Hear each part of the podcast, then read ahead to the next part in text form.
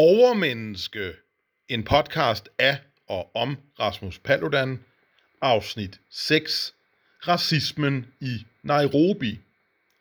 Velkommen til afsnit 6 af Overmenneske. Mit navn er Rasmus Paludan, og jeg er et overmenneske.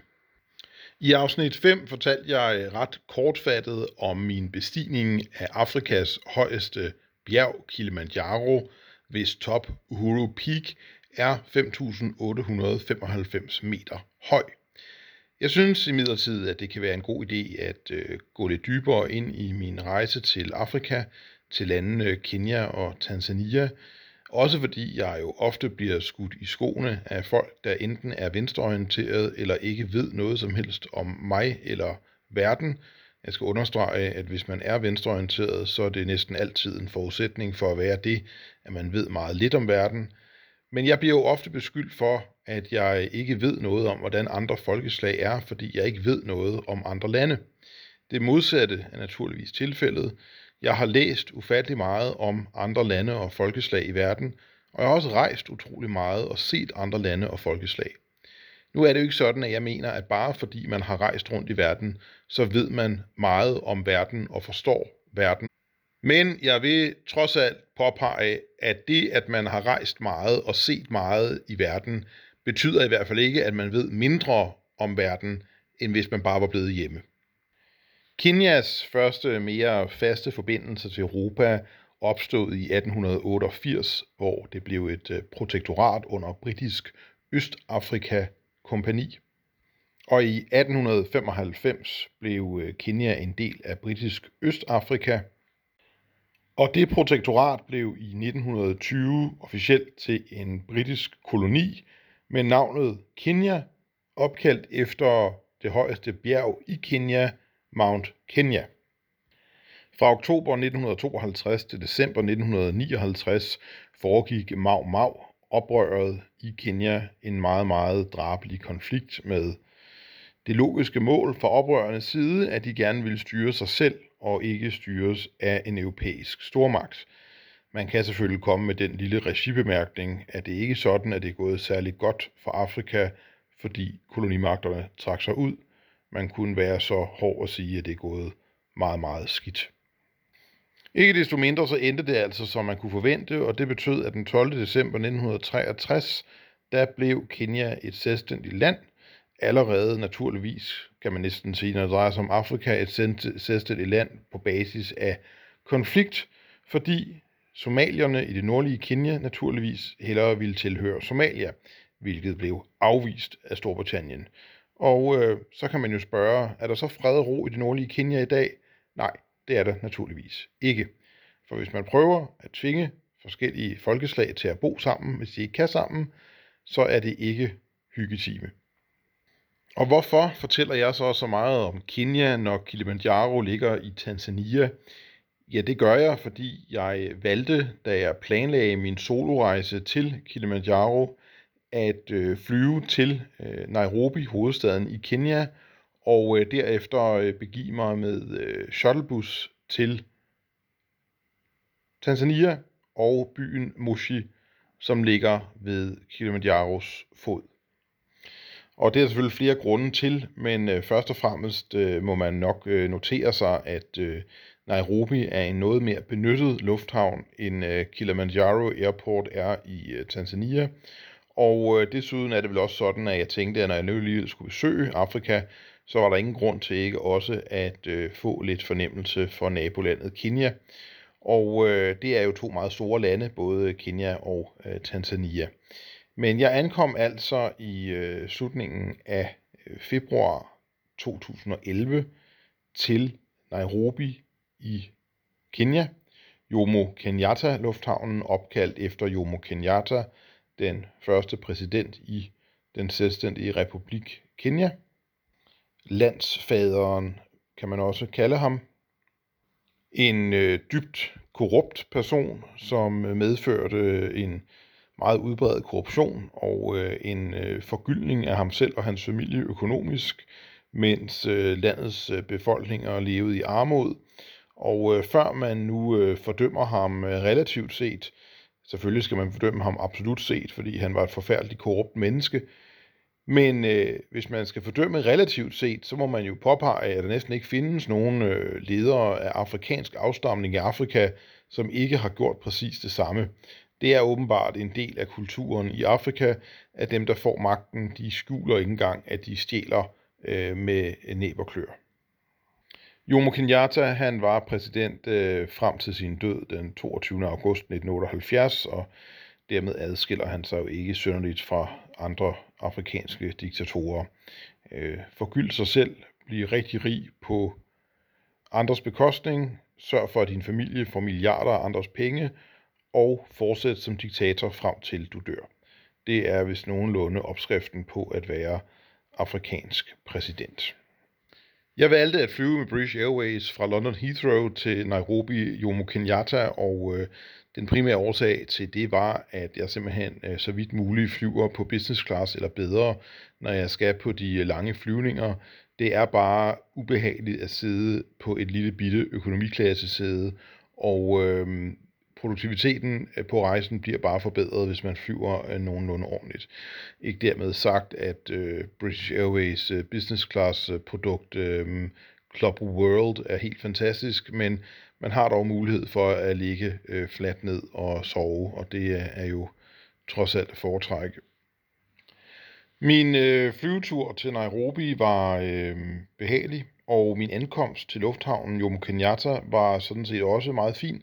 Der er en af de fordele ved at flyve på de bedre klasser, at man normalt er ret hurtigt af flyet, og det betød faktisk, at jeg var en af de allerførste af flyet, og derfor var der ingen kø, da jeg kom til paskontrollen, hvor jeg blev taget imod af en meget øh, venlig, øh, sort afrikansk kvinde, som øh, på en øh, utrolig afslappet måde spurgte mig, øh, hvad mine planer var, og derefter erklærede, hvilket visum jeg skulle have, og øh, stemplede og så videre, og jeg tror, jeg betalte øh, et symbolsk beløb øh, for den øh, fornøjelse.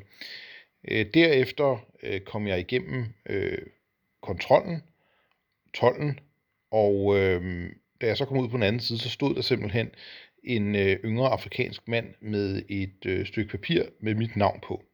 Og det var jo en glæde. Jeg havde bestilt et øh, forholdsvis øh, billigt øh, hotel. Der var ikke rigtig grund til nogen luksus, når jeg alligevel skulle tidligt op dagen efter og med en øh, shuttlebus øh, til Tanzania. Og det billige hotel bestod altså af et værelse med en udmærket seng med myggenet og et badeværelse. Så jeg siger, hvad mere kan man ønske sig? Men på vej ind til øh, hotellet, der blev jeg jo altså kørt af den her øh, yngre mand og hans ven, og øh, de var ganske snaksalige, og fortalte mig som noget af det første, at Kenya var et dårligt land, fordi der var konflikt mellem de forskellige stammer, og det gjorde det ret udvidet at bo i Kenya. Det var en øh, påstand, som jeg fik gentaget næsten hver eneste gang, jeg talte med en kenianer, hvilket jeg synes var ret interessant, fordi uanset at folk var forskellige stammer, så var de åbenbart enige om, at det, at stammerne var i konflikt, det var noget, der gjorde det øh, meget ubehageligt at bo der. De synes også, det var ekstremt interessant, da jeg fortalte om, at jeg havde arbejdede ved den internationale straffedomstol i Haag, for det var jo nemlig sådan, at ICC, som øh, straffedomstolen hedder, International Criminal Court, eller på fransk Cour Penal International, den øh, havde efterforsket øh, forholdene i Kenya, fordi der havde været øh, voldsudgydelser i forbindelse med et tidligere øh, valg. Jeg tror nu nok, at der var ret mange kenianere, som var ret tilfredse med, at straffedomstolen undersøgte forholdene, men det endte jo øh, desværre med, kan man sige, øh, som det ofte gør, at det ikke er de gode, der vinder. Og i dette tilfælde besluttede et flertal i øh, parlamentet altså at udtræde af den øh, konvention, som giver ICC jurisdiktion i Kenya. De var også så flinke at øh, vise mig rundt i øh, det lokale indkøbscenter, der lå tæt på hotellet, hvis man kan kalde det et indkøbscenter, og øh, i det hele taget øh, meget, meget øh, venlige mennesker, øh, efter min opfattelse. Det er jo rart, når man øh, møder folk fra fremmede lande, der virkelig prøver at give en et positivt øh, indtryk. Tidlig om morgenen, dagen efter, begav jeg mig så til øh, det øh, stoppested, kan man vel kalde det, hvor en øh, ikke særlig stor øh, minibus skulle øh, fragte mig og mange andre over grænsen til øh, Tanzania og videre til øh, Moshi. Det viste sig så, hvilket jeg først fandt ud af senere, at der rent faktisk var en øh, ombytning af, af køretøj på et tidspunkt i Tanzania, men øh, det kommer vi til. Vejnettet i øh, Kenya og Tanzania er, for nu at sige det på en øh, pæn måde, ikke helt op til europæisk standard, og man kan jo forestille sig, hvordan det er at køre i en lidt vakkelvognen minibus øh, på øh, grusveje i timevis. Det er ikke en øh, fornøjelse, og øh, jeg må nok sige, at øh, det var heldigt, at jeg havde været så forudseende, at jeg havde en cocktail af smertestillende piller på mig, for det er klart, øh, ellers havde det nok været en meget, meget ubehagelig oplevelse, men hey, den moderne øh, medicinske videnskab kan jo næsten øh, løse hvad som helst, så øh, hurra for farmaceuter. På et tidspunkt på vejen stoppede vi, og jeg overvejede lidt, om jeg skulle have noget øh, mad, øh, men øh, jeg valgte så, da jeg så, hvad der blev solgt, at tænke, at der var ingen grund til at starte med at få en racermave, så øh, i stedet for stod jeg og betragtede øh, landskabet og øh, spurgte en lokal øh, kunstner, som solgte nogle malerier om, øh, hvor langt der var til Kilimanjaro, og så grinede han og pegede. Og jo, i det fjerne kunne man se Kilimanjaro. Det er jo altså det højeste bjerg i Afrika, og modsat for eksempel bjergene i Himalaya, så står det jo fuldstændig alene. Og det vil altså sige, at det kan ses meget langt væk fra. Jeg må sige, at jeg blev noget øh, chokeret over, hvor højt det var. Prøv at forestille jer, at man ser sådan et, øh, et bjerg med en øh, sneklædt top øh, mange kilometer væk, og så øh, tænker man, at man selv inden for få dage skal stå på toppen. Det forekommer at være en fuldstændig umulig opgave. Men øh, til sidst øh, ankom vi altså til et sted. Det var lidt uklart for mig, hvilket sted det var, men øh, hvis jeg gætter på, at det var Russia, så er det vel ikke øh, et gæt, der er helt ved siden af. Og øh, der blev jeg simpelthen mødt af 20 forskellige mennesker, som gerne ville tilbyde mig en, øh, en, en tur øh, ud i det grønne til, hvor jeg nu skulle hen. Og øh, jeg forstod ikke rigtig, hvad jeg skulle, men efter et, øh, par minutters samtale, så blev jeg øh, øh, henledt øh, til øh, buschaufføren, som altså gjorde mig opmærksom på, at øh, det bare var et spørgsmål om, at vi skulle øh, skifte til et andet køretøj. Og øh, derefter fortsatte rejsen så. Øh, det gjorde han mig opmærksom på, ikke øh, med øh, tale, fordi jeg tænker, vi kunne nok ikke det samme sprog, men øh, man kan sige, at øh, faktor og kropssprog kan jo sige rigtig meget, og øh, sværere end som så var det altså ikke at forstå, at øh, jeg skulle over i et andet køretøj. Så øh, de måtte jo så gå øh, slukøret hjem igen, de her 20 mennesker, der havde forsøgt at værve mig til en anden øh, månedrejse. Så ankom jeg øh, til Moshi og øh, blev kørt videre det sidste stykke til et af de bedste hoteller i øh, Moshi i Tanzania. Nu skal vi understrege, når jeg siger et af de bedste hoteller, så mener jeg bestemt ikke Four Seasons, men altså alt er jo relativt, og øh, der var faktisk en udendørs swimmingpool, så øh, det må man jo ligesom øh, tage med. Jeg synes faktisk, det var et, øh, et udmærket hotel efter omstændighederne, og så sandelig øh, kan man sige, at mine forventninger er jo også ofte tilpasset, hvad øh, omstændighederne og omgivelserne tilsiger. Så havde det været i Danmark, eller havde det været i USA, så havde det været helt uacceptabelt. Men i Tanzania, der synes jeg faktisk, at det var særdeles fremragende.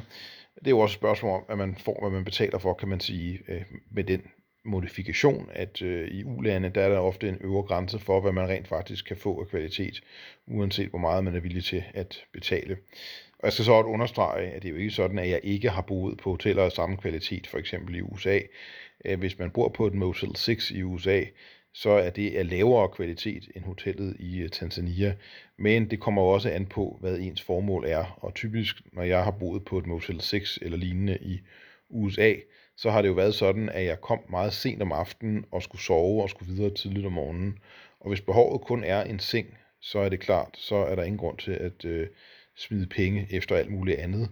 Øh, jeg mindes lidt øh, faster Anna fra øh, Matador, øh, som kommer til Kristen øh, Skærns øh, bopæl, fordi hun er blevet smidt ud fra Mads Skærn og Ingeborg.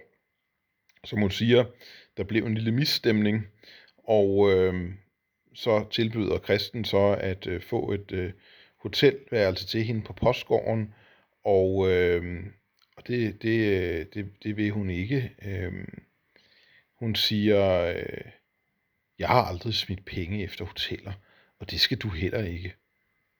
Men det er klart, øh, hvis man ikke kender nogen, og det gjorde jeg ikke i øh, Mushi, Tanzania, så er der jo ikke så mange andre muligheder end rent faktisk at bo på et hotel eller lignende.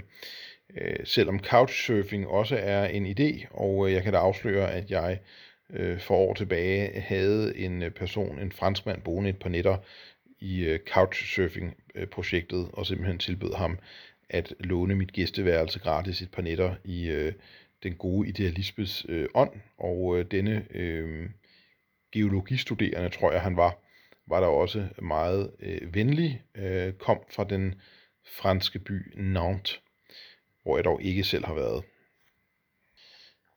Om aftenen, inden jeg dagen efter skulle begynde min ekspedition, der fandt jeg i snak med en svensker.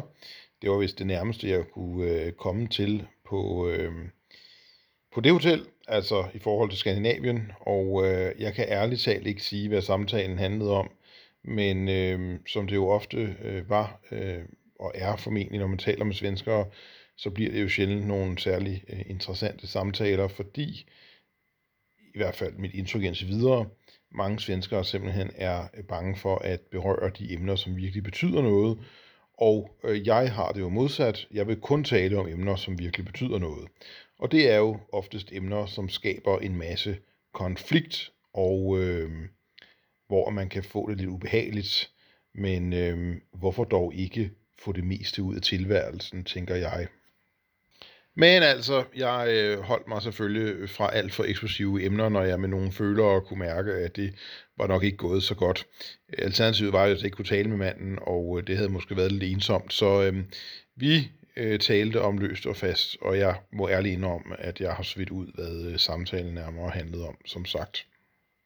Dog kan jeg huske, at han øh, nævnte, at han havde taget sin øh, malaria-medicin, hvilket jo så også påmindede mig om, at jeg skulle tage min.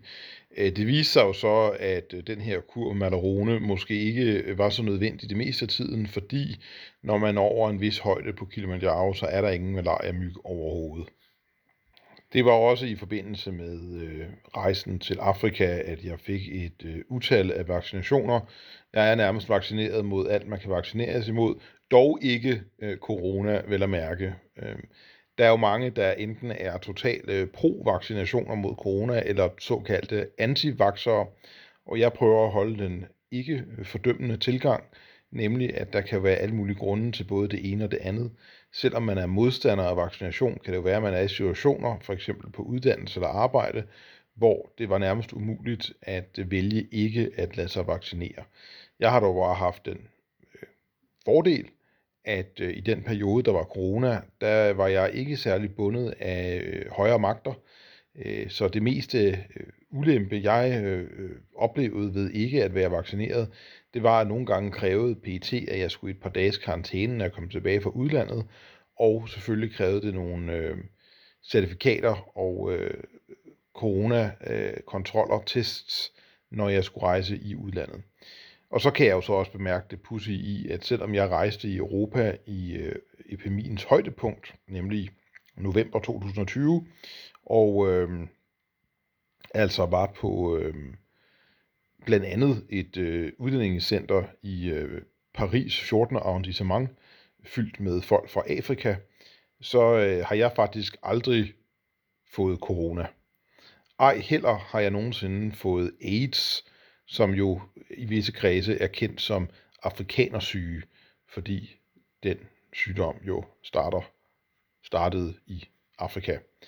Og nej, jeg ved godt, at øh, selve virusen hedder HIV, og AIDS er betegnelsen for øh, det fremskredne syndrom, som opstår, når immunforsvaret hos den øh, syge er fuldstændig nedbrudt af HIV-virusen.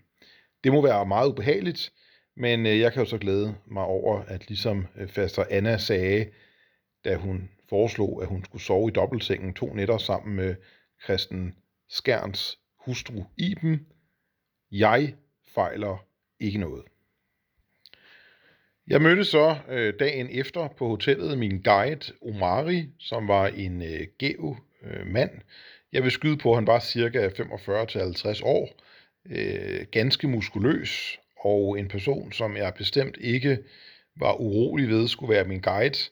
Han var øh, gemytlig og øh, rolig, og han øh, gennemgik så min øh, rute med mig, Lemosho-ruten, og kom med et par ændringer, som han forklarede mig ville være bedre i forhold til at akklimatisere sig.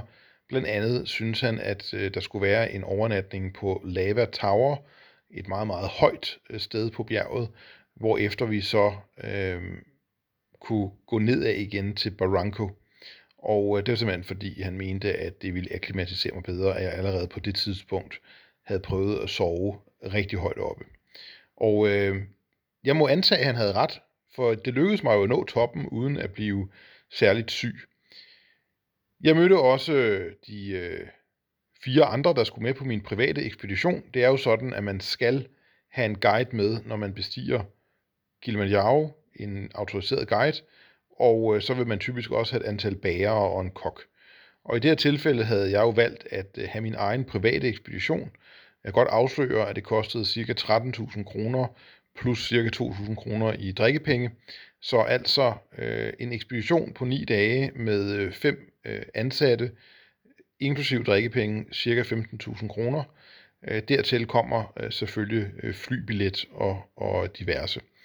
Men øh, dog var prisen inklusiv to hotelovernatninger, en i starten og en i slutningen, og også maden. Det sidste er dog lidt overflødet taget betragtning, at jeg som dagene skred frem spiste mindre og mindre, og øh, der må jeg nok sige, at det skyldes i stort omfang kokken Hansi, som jo altså ikke blev min bedste ven i verden nogensinde. Det var et problem, at den mad, der blev lavet, den var simpelthen ikke helt, hvad jeg gerne ville have. Jeg skal gøre opmærksom på, at på det her tidspunkt, der vejede jeg cirka 85 kilo. Jeg havde året inden i 2010 tabt mig ganske meget, nok mest for at gøre mig smækker, og det er jo altid en meget motiverende faktor, kan jeg sige, og derfor skal man bestemt ikke øh, forkaste de fordele, sex har i forhold til øh, sundhedstilstanden hos mennesker. Det skulle angiveligt være sundt at dyrke sex, men at øh, forbedre sin egen fysiske tilstand for at forbedre håbet for at opnå sex, kan bestemt også være en øh, rigtig øh, fornuftig øh, betragtning i forhold til, at øh, sex er sundt. Altså ikke kun sex, men også ønsket om sex. Det kommer så sandelig an på, med hvem skal jeg understrege, og øh, hvis der er nogle mennesker her i Danmark, som ikke har lyst til for eksempel at indlede sig med lederen af Black Lives Matter Danmark, Wyla Sørensen, så er det selvfølgelig en privat sag, som man selv beslutter. Jeg personligt kan sige, at jeg har ikke lyst, øh, men, men det er jo bare min personlige præference. Det skyldes også, at jeg synes, hun er ikke så intelligent, og da jeg blandt andet er tiltrukket af intelligens, så kan det jo også være noget, der frastøder mig ganske meget. Til gengæld må man jo så sige til Weiler Sørensens forsvar, at der er mange andre, der synes noget andet end mig, for hun har jo trods alt fået fire børn med tre forskellige mænd. Og jeg skal også understrege, at hvis man ser Weiler Sørensen nu, og bemærker, at hun ser ud som om hun vejer ca. 150 kilo, så er det altså ikke efter mine oplysninger, fordi hun er gravid. Det er bare hendes kampvægt, så at sige. I øvrigt kommer Weiler Sørensen hverken fra Kenya eller fra Tanzania. Hun kommer fra Zambia. Tanzanias historie er noget anderledes end Kenyas, og hvis vi skal begynde øh, i midten af det 19. århundrede, så øh, skete der det, at Omans daværende sultan Said bin Sultan, han i 1840 flyttede sin hovedstad til Zanzibar, som er den ø, der nu udgør en del af Tanzania, men altså ikke på det tidspunkt, og han øh, krævede også en del af det nuværende Tanzanias fastland som sit eget. Oman er jo nu en af de mest fattige og primitive lande i hele verden, og ligger jo i den sydlige ende af den arabiske halvø, men på det tidspunkt strakte Oman sig altså hele vejen til Tanzania og Zanzibar. Han var også en øh, udpræget slaveejer og slavehandler, og mellem 65 og 90 procent af Zanzibars øh, arabiske Swahili-befolkning var slaver på det tidspunkt. Så der vil bare påpege, at tanken om, at det skulle være hvide mænd, der har fundet på at have sorte som slaver, er jo øh, et udtryk for en total mangel på historisk viden. Øh, det var faktisk i stort omfang øh, muslimer, som synes det var en fantastisk idé at have hvide europæere, altså ikke muslimer, som slaver, i det her tilfælde en arabisk sultan fra Oman, som synes det var dejligt at have 90% af den lokale sorte arabiske befolkning som slaver i Zanzibar. I 1885 erobrede øh, Tyskland øh, det meste af fastlandet, altså ikke Zanzibar, men det meste af fastlandet, og øh, skabte så øh, Tysk Østafrika. Efter 1. Verdenskrig blev Tysk Østafrika splittet op i alle tænkelige retninger, og øh, det meste af det nuværende Tanzanias fastland overgik til Storbritannien, og Belgien tog så delene Rwanda og Rundi, og øh, en mindre del øh, den øh, kionganske øh, trekant øh, syd for Rovuma-floden, den blev så givet til det daværende portugisisk Mozambique, og en del af det senere selvstændige Mozambique. Og øhm, øh, ja, det er noget værre råd, men det er jo, hvad man kan sige om landegrænserne i stort set hele Afrika. Den til Storbritannien givende del af tysk Østafrika blev herefter kaldt øh, Tanganyika, og det skete den 10. januar 1920. I 1954 startede skolelæreren Julius Nyerere den øh, forening, som hed Tanganyika Afrikansk National Union, og formålet med det var at opnå selvstændighed fra Storbritannien. Det opnåede øh, de den 9. december 1962, og øh, Julius Nyerere blev den første præsident i Tanganyika. Efter revolutionen i Zanzibar, den før omtalte øh, ø på Afrikas østkyst, der afsattes øh, det arabiske dynasti, og øh, en masse arabere blev øh, dræbt. Og i øh, efterdønningerne af dette vedtog man både i Tanganyika og Zanzibar at fusionere de to lande, og øh, dermed opstod Tanzania den 26. april 1964 som øh, et nyt land bestående af Tanganyika og Zanzibar, deraf navnet Tanzania. Julius Nyerere, han øh, lykkedes gennem, hvad kan man sige, en form for etnisk øh, strukturering at øh, undgå de øh, enorme konflikter mellem stammer, som øh, Kenya og mange andre steder i Afrika stadig øh, slås med den dag i dag. Han var også katolik, det vil sige kristen, og øh, helt usædvanligt for Afrika, så øh, var det ikke sådan, at han gjorde sig selv eller sin familie rige på andres øh, bekostning. Dog var han øh, kommunist eller socialist, og øh, ret enestående, da det så viste sig efter mange år, at hans øh, kommunisme ikke havde gjort Tanzania øh, rigere, men tværtimod fattigere, valgte han øh, selv at træde tilbage som præsident. Meget, meget usædvanligt for en afrikansk leder. Men øh, vi begyndte altså vores øh, rejse på øh, Kilimanjaro, blev kørt op til det første sted, som ikke var særlig højt oppe, og øh, det var et sted, hvor øh, der ikke var andre end et par øh, skovfoder, øh, rangers fra myndighederne, ingen andre øh, turister eller folk på ekspedition, og øh, det galt faktisk de første par, øh, par nætter, for øh, dagen efter kom jeg til Shira 1, og så til Shira 2, og øh, det var jo alligevel øh, interessant, at øh, den rute, Lemosje-ruten, som jeg havde valgt, simpelthen var så lidt besøgt på det her tidspunkt, at øh, jeg kunne være palle alene i verden. Kun øh, mig selv og mine øh, bager og, og så videre øh, var der. Det var øh, interessant. Det var også hårdt at, øh, at gå øh, lange øh, stræk hver dag. Det er rigtigt, hvad der står i guidebogen, at øh, man undgår højdesyge ved at stige langsomt op i højden. Men øh, det, som man måske glemmer at bemærke, det er, at det betyder jo så også, at man er flere dage på bjerget, og dermed øh, vandrer betydeligt længere hver dag.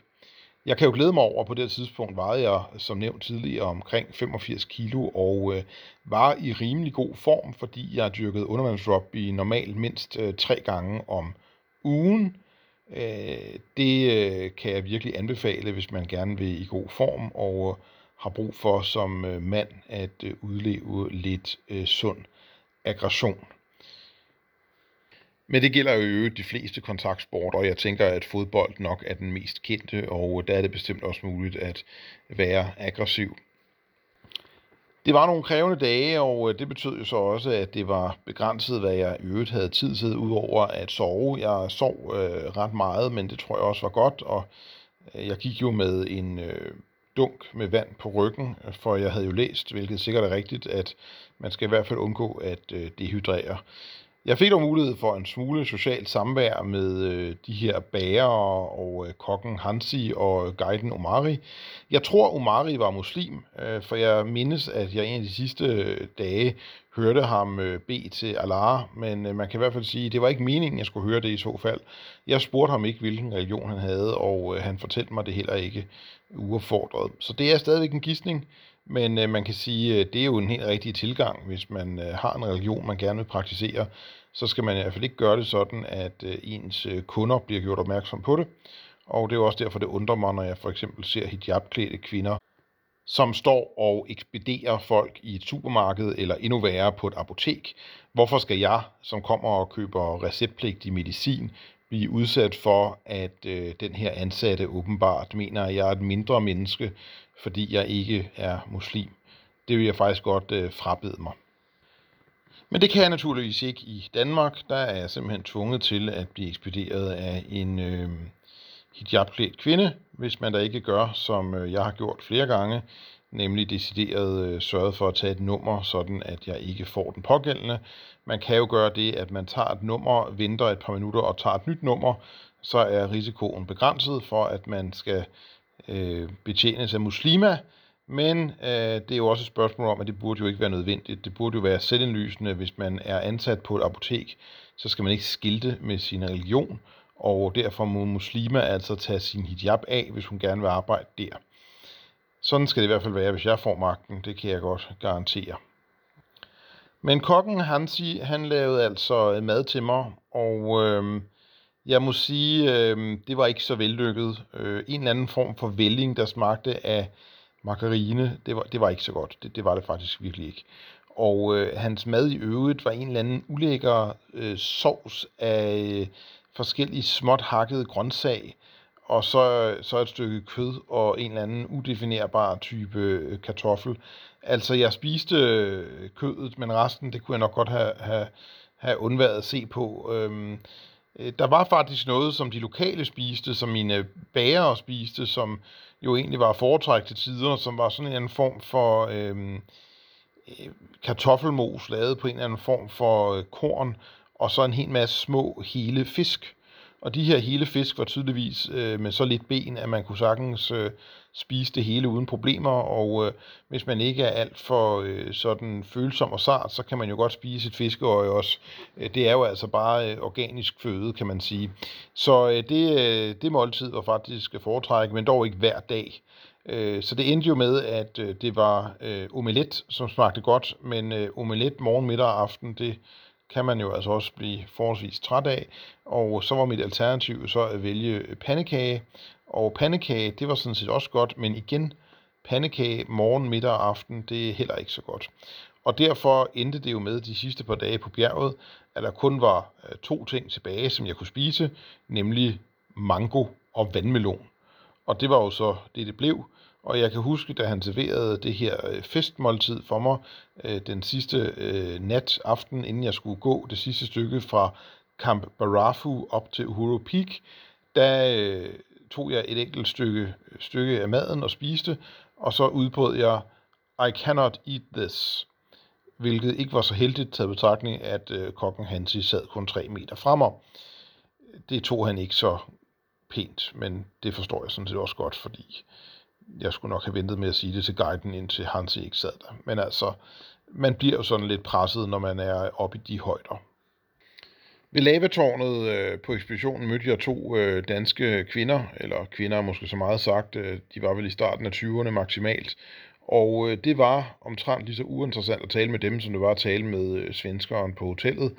Øh, jeg kan ikke rigtig svare på, øh, hvad de havde at bibringe med, men jeg forstod i hvert fald, at øh, min oplevelse ved bestigning af Kilimanjaro og deres ville være to forskellige verdener. Øh, jeg tror også, det er et spørgsmål om, at øh, man skal helst være nysgerrig på andre kulturer og andre folkefærd for at få den fulde oplevelse. Og øh, den nysgerrighed bliver nok øh, stimuleret, hvis man er alene i verden øh, som dansker.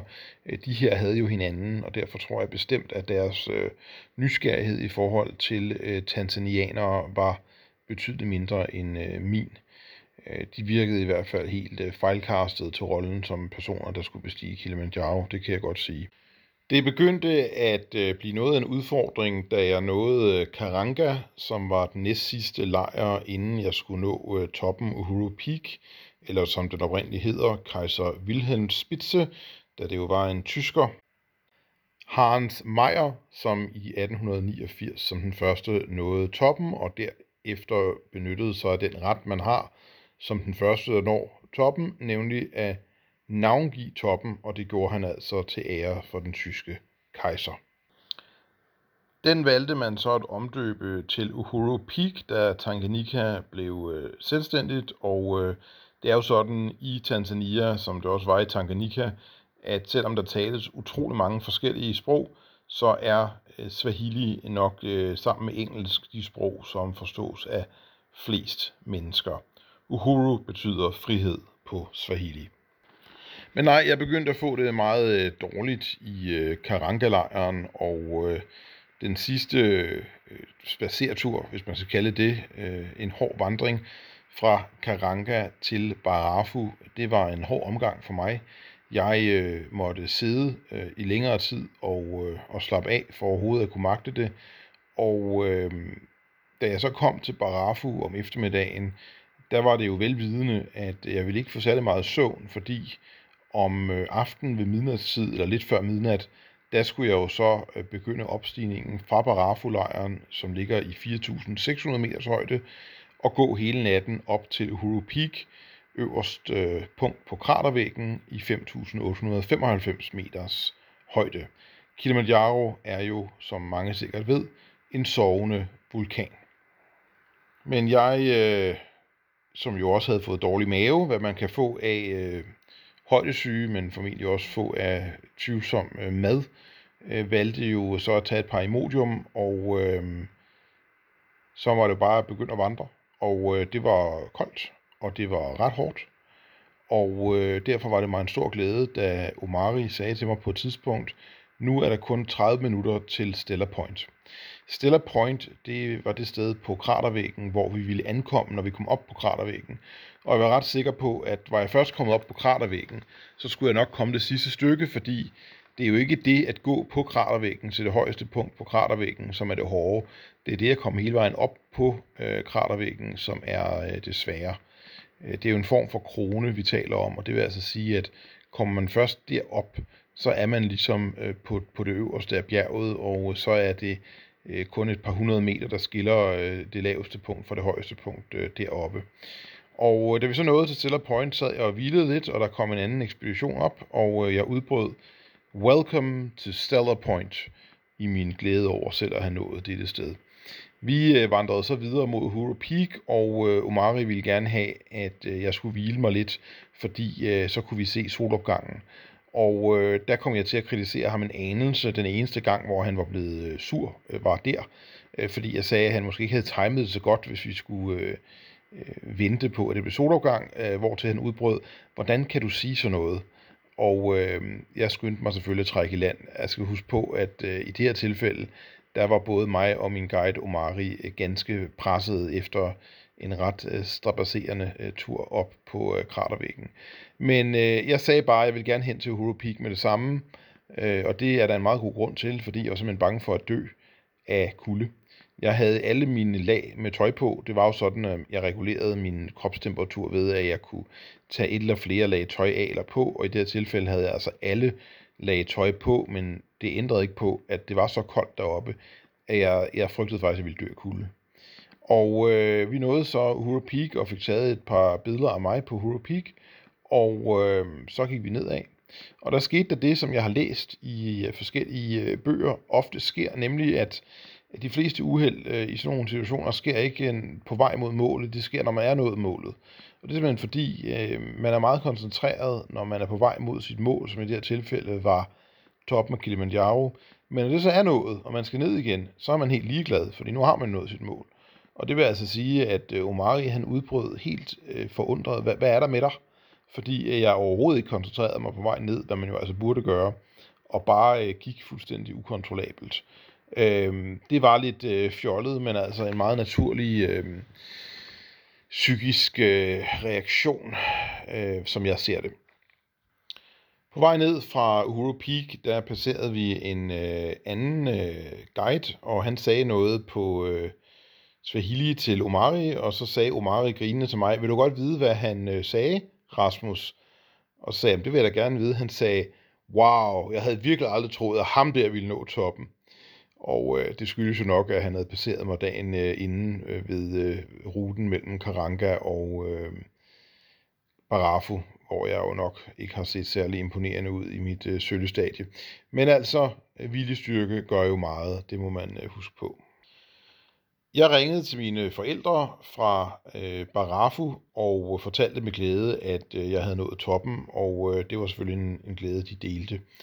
Og øh, herefter øh, videre øh, spacerede jeg ned mod en øh, mellemliggende lejr, hvor jeg øh, overnattede, og nu kommer så den sidste dag på bjerget, hvor jeg benyttede mig af mine vandrestænger. Og øh, de havde ikke været særlig brugbare på vejen op, men de er ufattelig brugbare på vejen ned, fordi det med at gå nedad, det skaber en enorm belastning på først og fremmest ens knæ. Og det gør jo selvfølgelig for det første, ens knæ bliver belastet, for det andet, man går ikke så hurtigt. Men med vandrestænger, der kan man simpelthen øh, stå imod øh, presset og gå rigtig hurtigt øh, ned ad bjerget, hvis man gør det på den rigtige måde. Og faktisk gik jeg så hurtigt ned ad bjerget, at øh, da jeg nåede den... Øh, det punkt, hvor at, øh, der var en parkeringsplads og nogle butikker, hvor jeg skulle hentes med bil, der havde jeg simpelthen sat både min guide og de fire bagere. De var langt bagefter, altså helt uden for synsfeltet, fordi jeg simpelthen havde gået så ufattelig hurtigt, hvilket var øh, ikke noget, der plejede at ske, men det skete altså på den sidste dag. Og øh, jeg måtte så vente i en god øh, halv time eller noget af den stil. Ah, måske var det mindre end det, hvem ved. Men i hvert fald måtte jeg vente i noget tid, på, at de kom ned, og jeg kunne til min gro konstatere, at Omari, min guide, rent faktisk blødte, fordi han i sin iver efter at indhente mig øh, var faldet og havde slået sig. Øh, sådan kan det gå, men altså ingen klager for nogen parter, det er jo øh, et hændeligt uheld. Vel tilbage på øh, hotellet øh, uddelte jeg drikkepenge til min ekspedition, og jeg må så konstatere, at det, jeg havde uddelt, var alt for lidt en fejl, som jeg korrigerede ved efterfølgende via Western Union i Danmark, at øh, sende det resterende beløb til Omari. Øh, han øh, har forhåbentlig uddelt det til de øvrige efter de faste takster, det håber jeg i hvert fald. Jeg havde en enkelt overnatning på hotellet, inden jeg skulle tilbage til øh, Kenya, og øh, der om eftermiddagen, der lagde jeg mig simpelthen alene øh, i øh, swimmingpoolen på hotellet, og øh, der var jo den enorme fordel nu, at øh, mit behov for øh, ilt var åbenbart blevet nedsat, simpelthen fordi jeg øh, havde været vant til et helt andet tryk, og dermed øh, til at øh, få meget mindre ilt. Så det var en meget interessant oplevelse, at jeg kunne ligge der og holde vejret i øh, swimmingpoolen på ryggen i rigtig lang tid. Øhm, og solen skinner jo altså ofte i Tanzania, så det var meget, meget idyllisk. På vejen tilbage til øh, Tanzania var der selvfølgelig en øh, grænsekontrol, og øh, der skete jo det øh, lidt morsomme, at da jeg kom hen til grænsekontrollen, som en af de første på bussen, kunne jeg konstatere, at der stod jo øh, sorte afrikanere i øh, timelange køer. Og hvad gjorde jeg så? Ja, øh, jeg benyttede mig af at være lidt fræk, så jeg gik hen til en øh, bås, øh, hvor der ikke var øh, nogen betjening, og stillede mig der. Og vupti, hvad skete der så? Ja, grænsepolitiet så, der stod en hvid mand, der gerne ville have betjening, så de skyndte sig at øh, gå hen og lukke øh, den øh, lille øh, skranke op, sådan at jeg kunne få stemplet mit øh, pas. Øh, det er jo lidt sjovt, men altså, jeg har ikke tænkt mig at stå og vente timevis, hvis jeg kan undgå det. Vel tilbage i Nairobi havde jeg nu øh, en overnatning og en dag på et øh, noget bedre hotel, og øh, det betød så, at jeg benyttede mig af lejligheden til at øh, se lidt af Nairobi til fods, og øh, det betød, at jeg gik i en stor park, hvor der var cirka 2.000 mennesker. Der var mig, og så var der 1.999 sorte afrikanere, hvilket jo øh, i hvert fald øh, minder ind om, at øh, hvis man er hvid europæer, så er man de fleste steder i verden klart en minoritet. Øh, der var kun mig som den hvide mand. Der var ingen andre hvide overhovedet. Og øh, jeg begav mig så hen til øh, det øh, mindemuseum, som er øh, skabt i Nairobi til minde om øh, al-Qaidas terrorangreb på den amerikanske ambassade den 7. august 1998, hvor en øh, bilbombe blev sprunget. For dem, der ikke ved det, så er al-Qaida en øh, muslimsk terrororganisation, som øh, gør det, der står i øh, Koranen og Hadith, nemlig at man øh, som muslim skal dræbe ikke-muslimer. Øh, ganske vist står der, at man skal skære halsen over på dem, men øh, al-Qaida vælger så nogle gange i stedet for at springe dem i luften. Dog var det ikke særlig mange øh, amerikanere, der blev dræbt. Det var øh, 12 styk. Øh, til gengæld var der 212 kenianere, der blev dræbt, og 4.000 blev såret. Det var nemlig sådan, at de fleste, der døde, de døde slet ikke, fordi de var i ambassaden. De døde, fordi de var i en kontorbygning tæt på ambassaden, og den kontorbygning den blev ramt meget værre, end ambassaden blev. Men øh, dybt øh, tragisk, og øh, især taget betragtning, at øh, Prudence Bushnell, som var øh, den amerikanske ambassadør på det tidspunkt i øh, Kenya, hun havde skrevet gentagende gange til Udenrigsministeriet i USA i de foregående år, at øh, hun mente, at sikkerheden på ambassaden i Nairobi var alt for dårlig, og den skulle forbedres, men det havde man altså afvist, og det var jo helt åbenlyst en fejl. Det var jo et samme øh, Prudence Bushnell, som i øh, 1993 blev udnævnt til øh, vice udenrigsminister for afrikanske anlægner i USA, og øh, der skete så det den 6. april 1994, at Rwandas præsident Juvenal Habimana han blev øh, dræbt, og øh, det skete sammen med øh, Burundis præsident øh, Cypriel Natarimira. Stort set øh, med det samme øh, sendte øh, Prudence Bushnell en øh, skrivelse til øh, de øverste ledere i Udenrigsministeriet, hvor hun gjorde opmærksom på, at hun mente, at dette ville være forløberen til et stort folkedrab i Rwanda, og øh, hun synes, at det ville være rigtigt, at USA greb ind. Men øh, desværre for øh, de 800.000 mennesker, der i de efterfølgende måneder blev dræbt i Rwanda ved det rwandiske folkedrab, så synes USA simpelthen ikke, at de var interesseret i at miste flere uh, tropper i Afrika.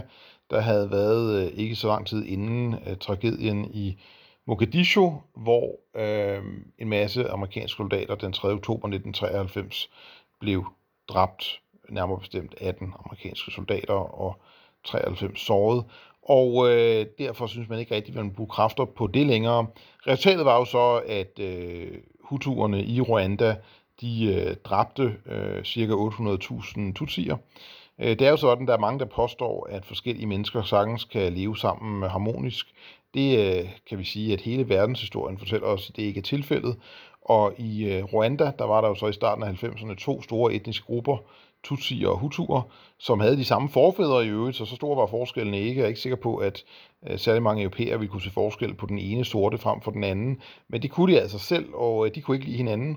Og øh, der er mange, der kender til nazisternes folkedrab, hvor de enten sætte væbnede øh, styrker ud og, og systematisk dræbte jøder i øh, Ukraines landsbyer, eller øh, benyttede sig af togvogne og indtransporterede jøder og øh, cigøjnere og østeuropæere og Jehovas vidner og andre kristne og systemmodstandere og homoseksuelle til udryddelseslejre.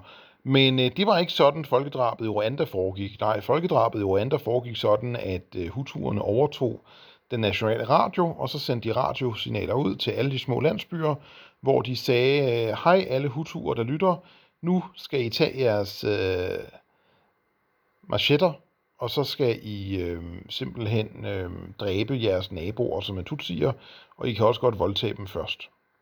Og det var, hvad langt de fleste øh, hutuer så valgte at gøre, og øh, det er bare relevant at få med, fordi der var ikke tale om en statsmagt, der organiseret med soldater, øh, samlede øh, et folkeslag, de ikke brød sig om og henrettede dem øh, eller udryddede dem. Der var tale om, at helt almindelige mennesker gik hen og voldtog og øh, dræbte deres øh, naboer på blodig og bestialsk øh, vis. Vel at mærke naboer, de måske havde boet siden af i 40 år. Så det er altså, hvad man får, hvis man tror, man kan blande forskellige øh, folkeslag øh, på samme sted. Så held og lykke med det projekt, Danmark, siger jeg bare. På vej tilbage øh, til hotellet fra museet, der blev jeg omringet af cirka otte små øh, sorte drenge, og de øh, ville nok gerne have penge af mig, vil jeg tillade mig at gætte. Og det mindede faktisk lidt om øh, situationen i Jurassic Park 2, hvor øh, en af deltagerne han bliver omringet af de her små, meget irriterende øh, dinosaurer, og der må man bare sige, at øh, mange af dem øh, kan jo også dræbe. Så øh, jeg følte mig ikke specielt øh, sikker, må jeg nok sige.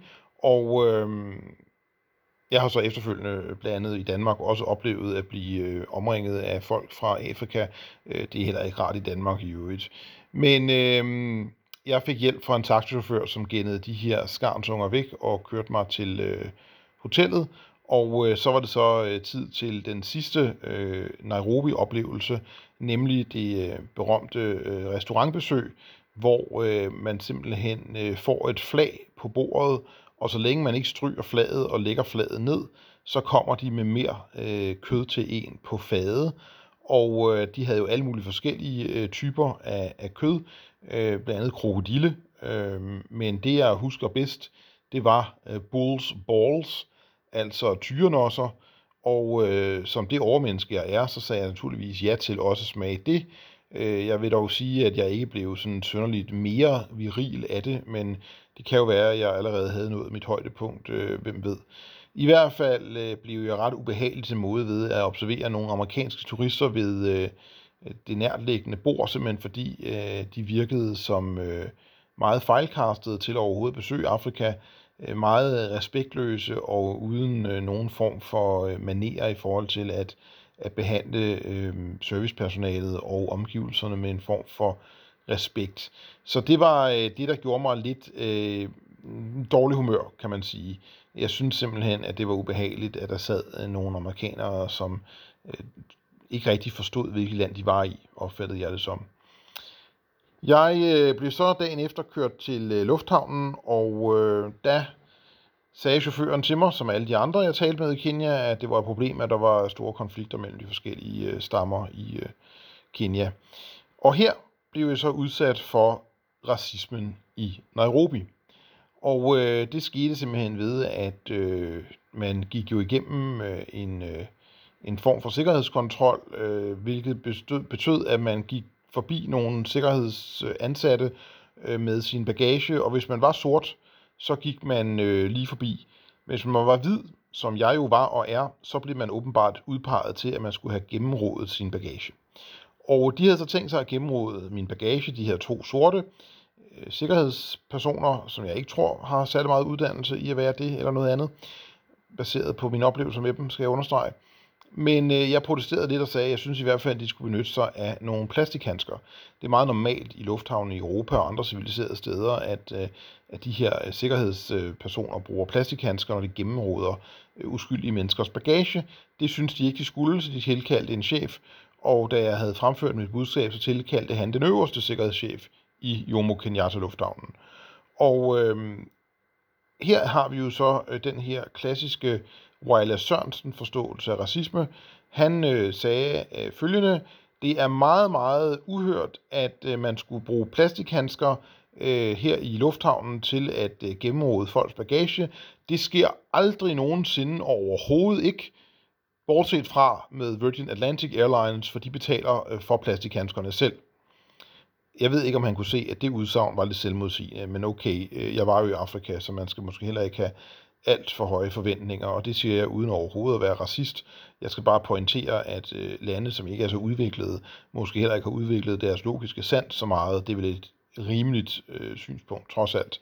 Men i hvert fald, så øh, fastholdt jeg altså, jeg synes, at det skulle ske med øh, plastikhandsker, hvortil han sagde, at øh, han kunne kun opfatte min indstilling som et racistisk standpunkt. Altså underforstået, hans opfattelse var, at jeg ville ikke have, at der skulle rodes i min bagage, fordi det var to sorte, der gjorde det. Og det var ikke tilfældet. Jeg er sådan set ligeglad med, hvilken hudfarve de pågældende sikkerhedspersoner havde.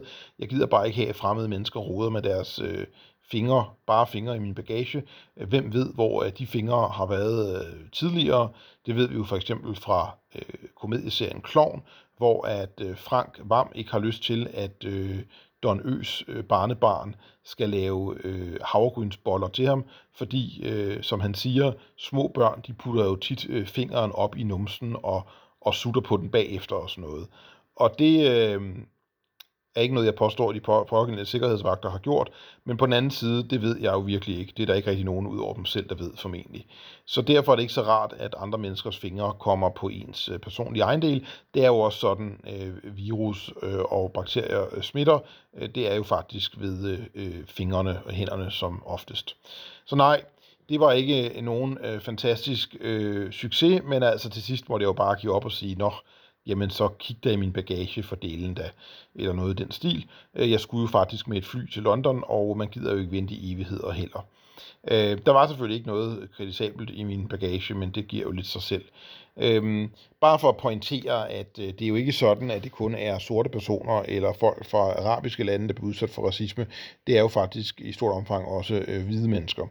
Øhm, og øh, så kan man så også sige, at øh, mange af de arabere, der råber racisme i Danmark, jo muligvis bliver behandlet dårligere, men der er jo den tanke, at de ikke bliver behandlet dårligere, fordi de er arabere, men at nogle af dem muligvis opfører sig ret dårligt, og derfor får øh, dårligere behandling. Det er jo i hvert fald noget, jeg har oplevet flere gange, men det kan selvfølgelig være, at det er anekdotiske beviser, og at alle andre arabere i øh, Danmark opfører sig eksemplarisk, ud over dem, jeg har mødt. Øh, hvem ved?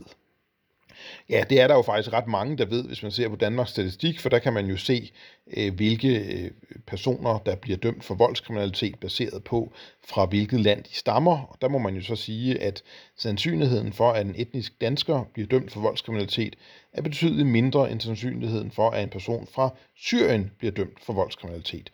Det står der nemlig i Danmarks Statistik. Der står også, at øh, sandsynligheden for, at en fra Vietnam bliver dømt for voldskriminalitet, er mindre end sandsynligheden for, at en etnisk dansker bliver dømt for voldskriminalitet. Så nej, etniske danskere er ikke de mindst voldelige, der har ophold i Danmark, men der er dog en hel del personer fra en hel del lande, som statistisk set øh, har større sandsynlighed for at blive dømt for en voldsforbrydelse. Det kan være meget øh, lærerigt at øh, rejse i øh, verden, og det er selvfølgelig også måske derfor, at dette podcast-afsnit har taget noget længere tid, end hvad der var planlagt. Men jeg synes faktisk, det er relevant at lære noget om andre lande, og der kan man jo både finde ud af, om man kan lære noget af andre lande, men man kan så sandelig også nå frem til, at det måske nok vil være bedst, at vi ikke importerer visse kulturer, simpelthen fordi de enten er mindre værdige eller totalt i modsætning til hvad vi synes er rigtigt. Det er faktisk øh, tilladt at have det synspunkt, at øh, dansk kultur og øh, religion og den måde, vi lever på i Danmark, og de værdier og normer, vi har, er de bedste i hele verden. Jeg siger ikke nødvendigvis de bedste i hele verden, selvom jeg jo er tilbøjelig til at sige, at det nok forholder sig sådan, men øh, der er ikke nogen grund til, at man skulle øh, se ned, når der kommer en eller anden fra et andet land, i dyb respekt for den persons øh, holdninger og værdier og normer. Øh, det er meget muligt, at, øh, at vores værdier, holdninger og normer er meget bedre, og det er i hvert fald tilfældet sammenlignet med samtlige lande i Afrika og øh, samtlige arabiske lande og øh, Pakistan, øh, Bangladesh og Afghanistan. Øh, det kan der ikke herske nogen som helst tvivl om.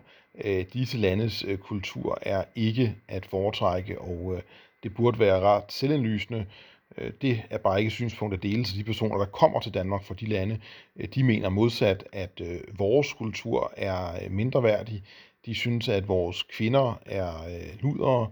De synes, at vores mænd er svage og feminiserede. Og generelt så synes de, at det, at deres land har det dårligt, det er på ingen måde deres egen skyld. Det er åbenbart alle andre menneskers skyld. Og øh, jeg tænker, at øh, hvis det er ens indstilling, så er der ikke så stor sandsynlighed for, at man har tænkt sig at ændre på særlig meget sin adfærd, hvis øh, alt dårligt, der overgår en, altid er alle andres skyld, og aldrig er ens egen skyld. Og det er jo også derfor, at når folk kommer hertil fra for eksempel arabiske lande, så øh, har de ikke tænkt sig at ændre på den måde, de lever på. Jeg har prøvet at forklare de her mennesker, at grunden til, det er dårligt at bo i deres hjemlande, det er fordi de mennesker, der bor der, inklusive dem, der kommer hertil, de øh, simpelthen har en dårlig adfærd de har en dårlig kultur, og de har nogle dårlige værdier og nogle dårlige normer med, øh, med en æresbegreber øh, og, øh, og et klansamfund, som skaber øh, menneskelig ondskab og som skaber øh, lav livskvalitet og stor utryghed og meget vold. Det har jeg prøvet at forklare dem, Men øh, enten så forstår de det ikke, eller også så vil de ikke forstå. Og øh, det betyder jo så, at øh, de samme øh, forhold, dårlige værdier og en dårlig kultur, som gjorde, at det var dårligt at bo i det land, de kommer fra, det tager de så med sig til Danmark og prøver at udbrede det her.